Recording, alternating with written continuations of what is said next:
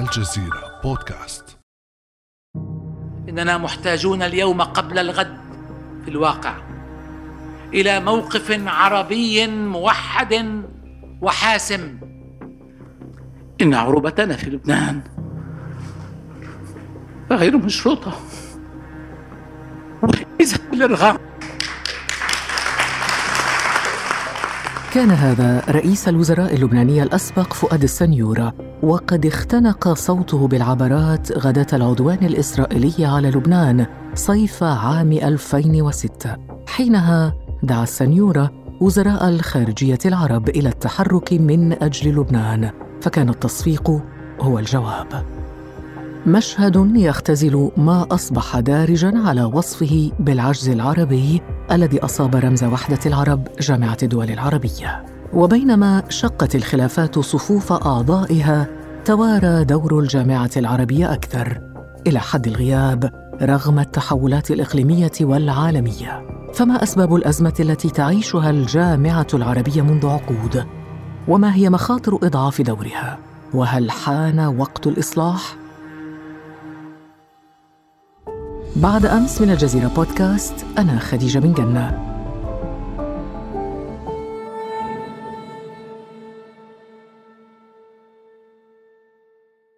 أسعد كثيرا اليوم باستضافة الدكتور أحمد القديدي الدبلوماسي التونسي السابق ورئيس الأكاديمية الأوروبية للعلاقات الدولية في باريس.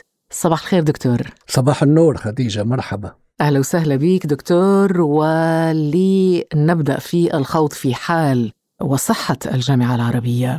أريد ربما لجامعة الدول العربية في البداية منذ 76 عاما أن تكون بيت العرب الكبير. فدكتور ما الذي حل بالبيت وبأهله؟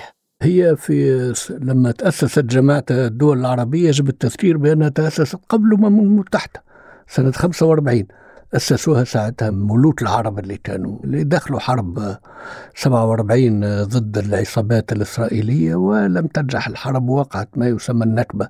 مع الأسف كان ملوك العرب يأملون أن خاصة فاروق ملك مصر تحمس للموضوع كثيرا. وأسس الجامعة العربية هو والأنظمة المستقلة ساعتها.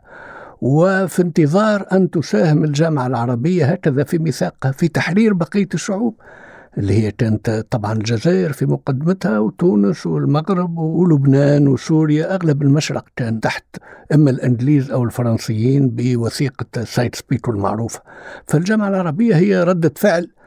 ممكن أن نقول من ضمير الجماهير العربية لجمع وتوحيد كلمة العرب من أجل تحرير الباقي والتنسيق في التعاون الاقتصادي والعسكري بين الدول الموجودة ساعتها. ولم تعد بيتا للعرب لأن سقفها سقط سقفها انهدم. من زمان لما اختلف العرب وجاءت التغيرات الكبيرة في السياسات الدولية وفي العلاقات الدولية لم تستطع الجامعة العربية مع الأسف أن تتبع هذه التحولات الكبرى. يعني أنت ترى أن هذا البيت مهدم الآن؟ أعتقد أن السقف سقط على أصحابه وأنا كتبت مقال أخيرا سميتها تشييع الجامعة العربية إلى مثواها الأخير. طيب. هذا البيت الذي بني أو أسس قبل 76 عاما ما الذي أدى إلى هدمه؟ اللي أدى إلى هدمه صراحة أن أغلب الدول غير ديمقراطية. والدولة مهما كانت لما تكون غير ديمقراطية تسقط في فخ الاستبداد. وفي العادة إما استبداد عائلة أو استبداد شخص. فلما الحاكم لا يسمع الشعب ما يسمع إلا بالديمقراطية وبحرية التعبير بصحافة حرة هذا مش موجود انقطع الحبل بين الجماهير وبين حكامها اولا قبل أن ينقطع الحبل بين الحكام أنفسهم بطريقة يعني أفقية. فسقط هذا السقف عموديا بين الحكام وشعوبهم ثم افقيا بين الحكام أنفسهم. فالجامعه العربية تلفظ أنفاسها الأخيرة الحقيقة.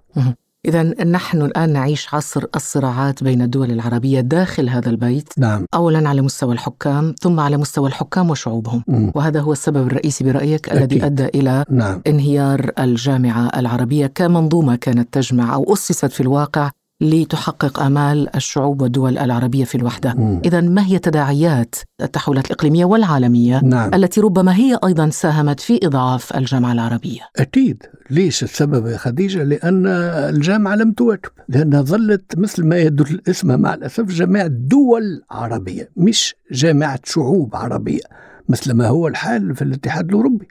كلهم منتخبين وكلها تقريبا الدول الديمقراطية انتخبت هذا أولا البرلمان الأوروبي في ستراسبورغ برلمان أوروبي يجمع 27 عضو أوروبي ثم أصبحت اتحاد الشعوب الأوروبية. نحن ظللنا جامعة دول عربية. والدول تختلف. أو جامعة وزارات الداخلية العربية. وزارات الخارجية والداخلية نعم. هو الهيكل الناجح الوحيد كان يجتمع في تونس وأظن إلى اليوم هو هيئة الوزارات الداخلية العرب من أنشط المنظمات الداخلية في جامعة الدول العربية مع الأسف.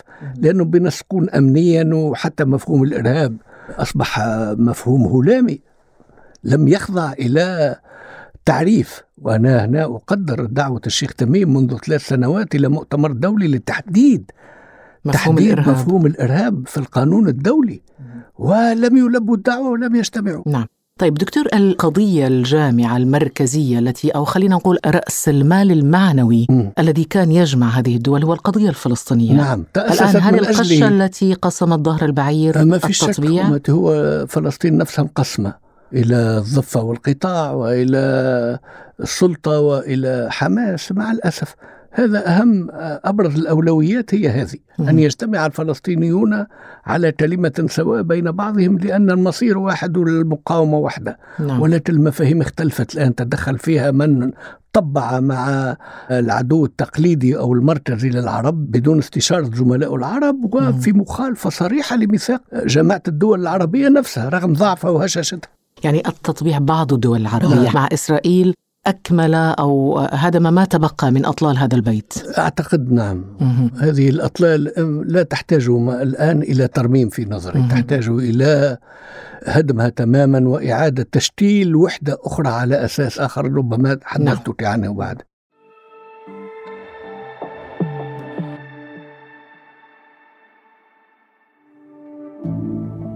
ابقى على تواصل مستمر مع الجزيرة بودكاست ولا تنسى تفعيل زر الاشتراك الموجود في تطبيقك لتصلك الحلقات يومياً.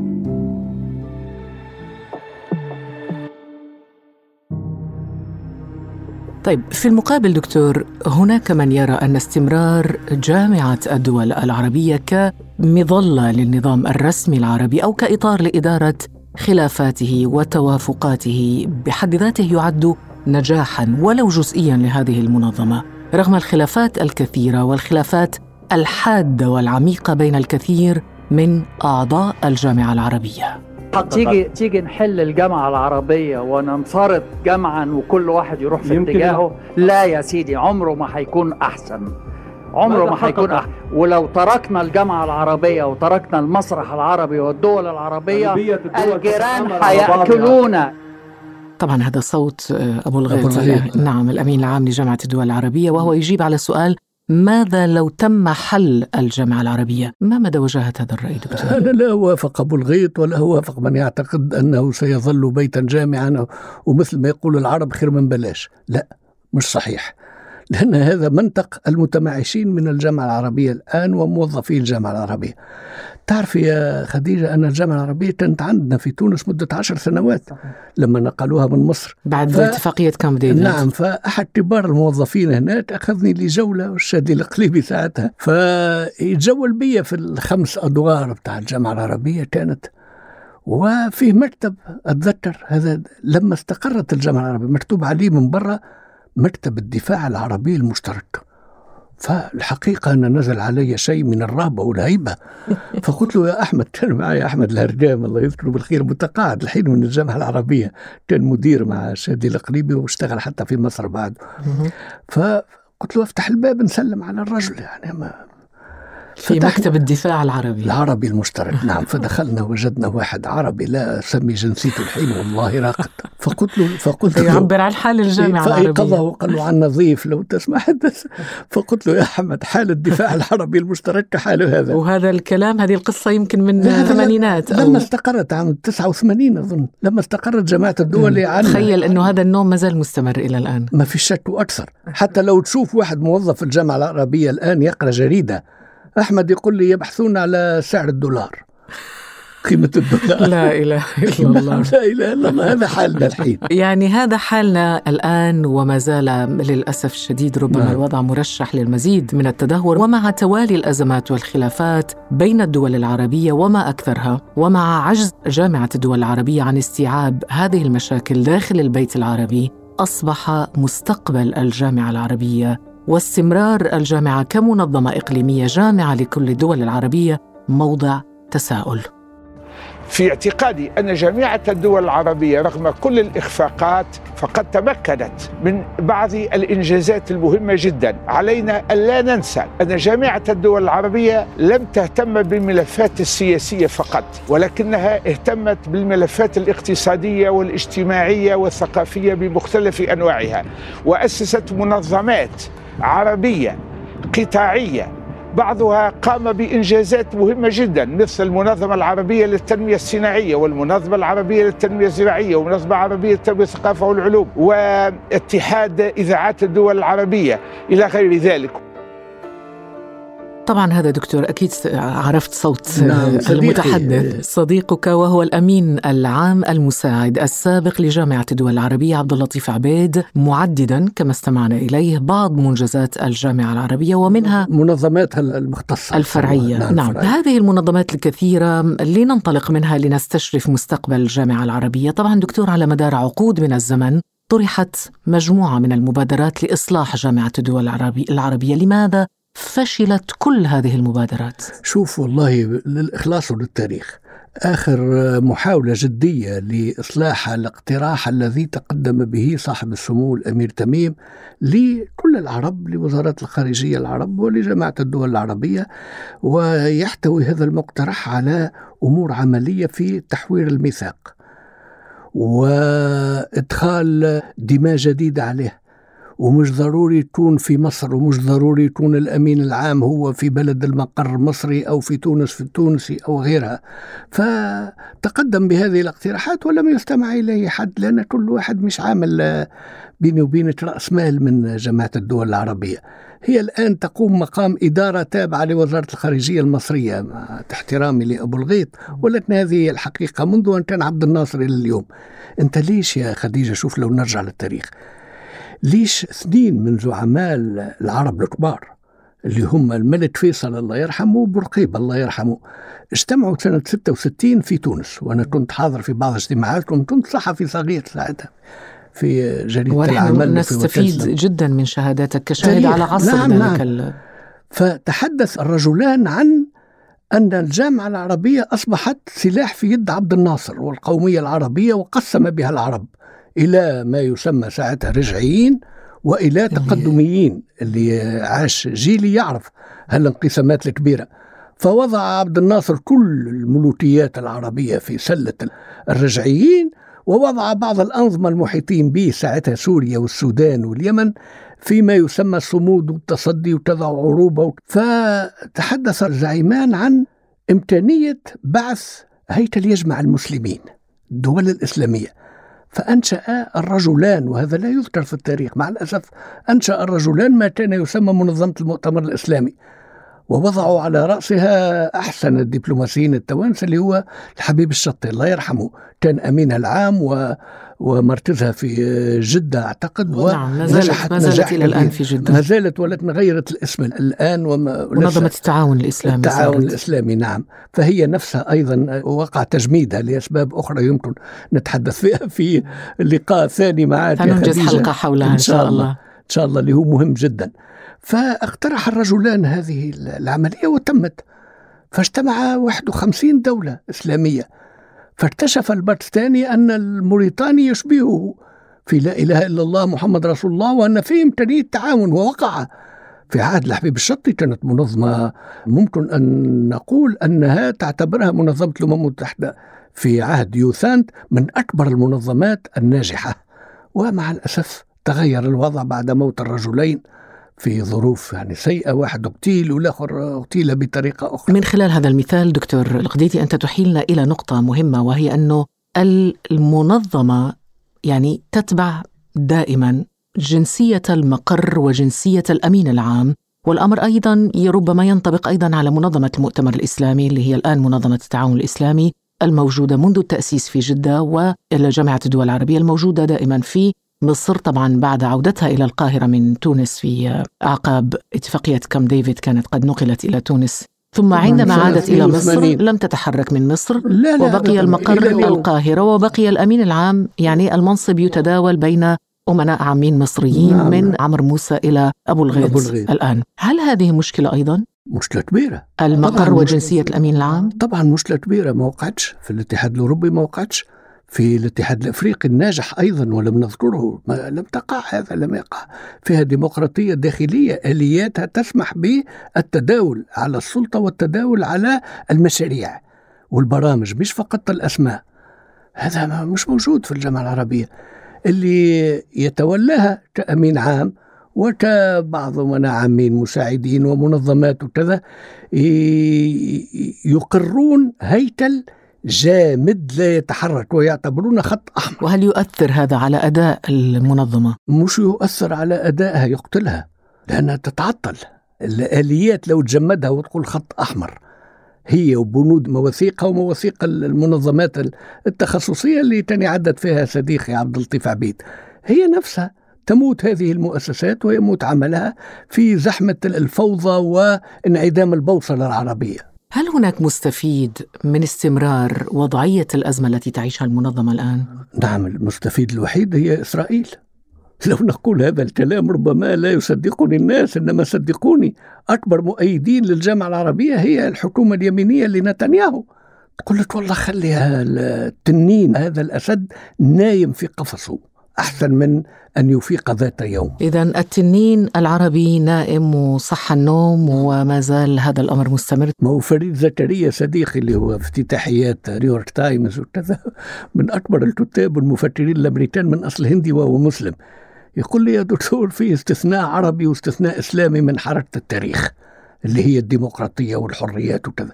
الاستثناء العربي قطع شيئا ما في 2011 بالربيع العربي ولكن أجيزت. أحلتنا إلى موضوع الربيع العربي ودوره في إحياء الشعوب العربية والدول العربية من هذا النوم العميق الذي كنت تتحدث عنه. ما الذي حدث؟ يعني علاقته بالجامعة العربية. وطبعا الجامعة العربية كانت يعني لعبت دورا مضادا إن صح التعبير. الثورة المضادة نعم. اشرح لنا هذه العلاقة بين الجامعة العربية والربيع العربي. علاقة يمكن تكون كبيرة في إيجاد بوصلة للعمل العربي المشترك ولكن مع الأسف الثورات العربية عندما نشأت نشأت معها توأم لها الثورات المضادة وقتلت أغلب الثورات وطموحات الشعوب في العالم العربي ما عدا تونس شوي لكن تونس ظلت أيضا تجر, تجر قيود الثورة المضادة إلى اليوم مشاكلها كبيرة. طيب لو يعني ختمنا هذه الحلقة بنفس تفاؤلي أو روح تفاؤلية طيب لو قلنا أنه هناك إمكانية لإصلاح الجامعة العربية هذا الكلام يكون منطقي ومعقول أم أننا نسبح في ملكوتنا؟ لا مش ممكن لسبب بسيط. هو أنك من ستجمع فيها تجمع فيها دول متناحرة نعم. دول مولى عليها دول مختلفة الغايات والأهداف. من زمان إلى اليوم واليوم تفاقم الوضع بالتحولات الكبرى والكارثة التي وقعت للعالم العربي. مع الأسف هو وجود ترامب لمدة أربع سنوات فغير الخارطة الجيوستراتيجية للعالم العربي وفرض عليها نوع من لا أتردد في أن أسميها الفاشية. الفاشية والشعبوية الأمريكية التي انعكست على إيجاد وميلاد شعبويات وفاشيات عربية صغيرة.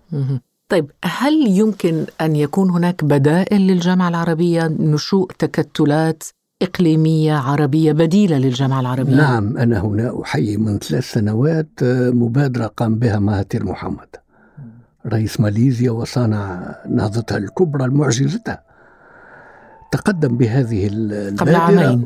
قبل عامين تقريبا واستجاب لها الشيخ تميم واستجاب لها آه، أردوغان في توحيد جامعة جديدة. أنا أعتقد هذا هو الأمل الوحيد وبصيص الأمل الوحيد أن يجتمع شعوبا وأمة وليست دولا. هذا ممكن. إذا ممكن إن شاء الله ننهي ب على الأقل في شيء ممكن. والتفاؤل نعم. إن شاء الله. استفدنا واستمتعنا معك دكتور أحمد القديدي دائما كعادتك في برامج نعم. الجزيرة. نتمنى عودتك إلى الشاشة. إن شاء الله من زمان ما شفناك على الشاشة. أنا كنت من بين الأوائل الذين ظهروا في الجزيرة. و... منذ بداية نعم. الجزيرة. شكرا جزيلا لك الدكتور أحمد القديدي الدبلوماسي التونسي السابق ورئيس الأكاديمية الأوروبية للعلاقات الدولية في باريس شكرا لك. الله يحفظك خديجة. كان هذا بعد أمس.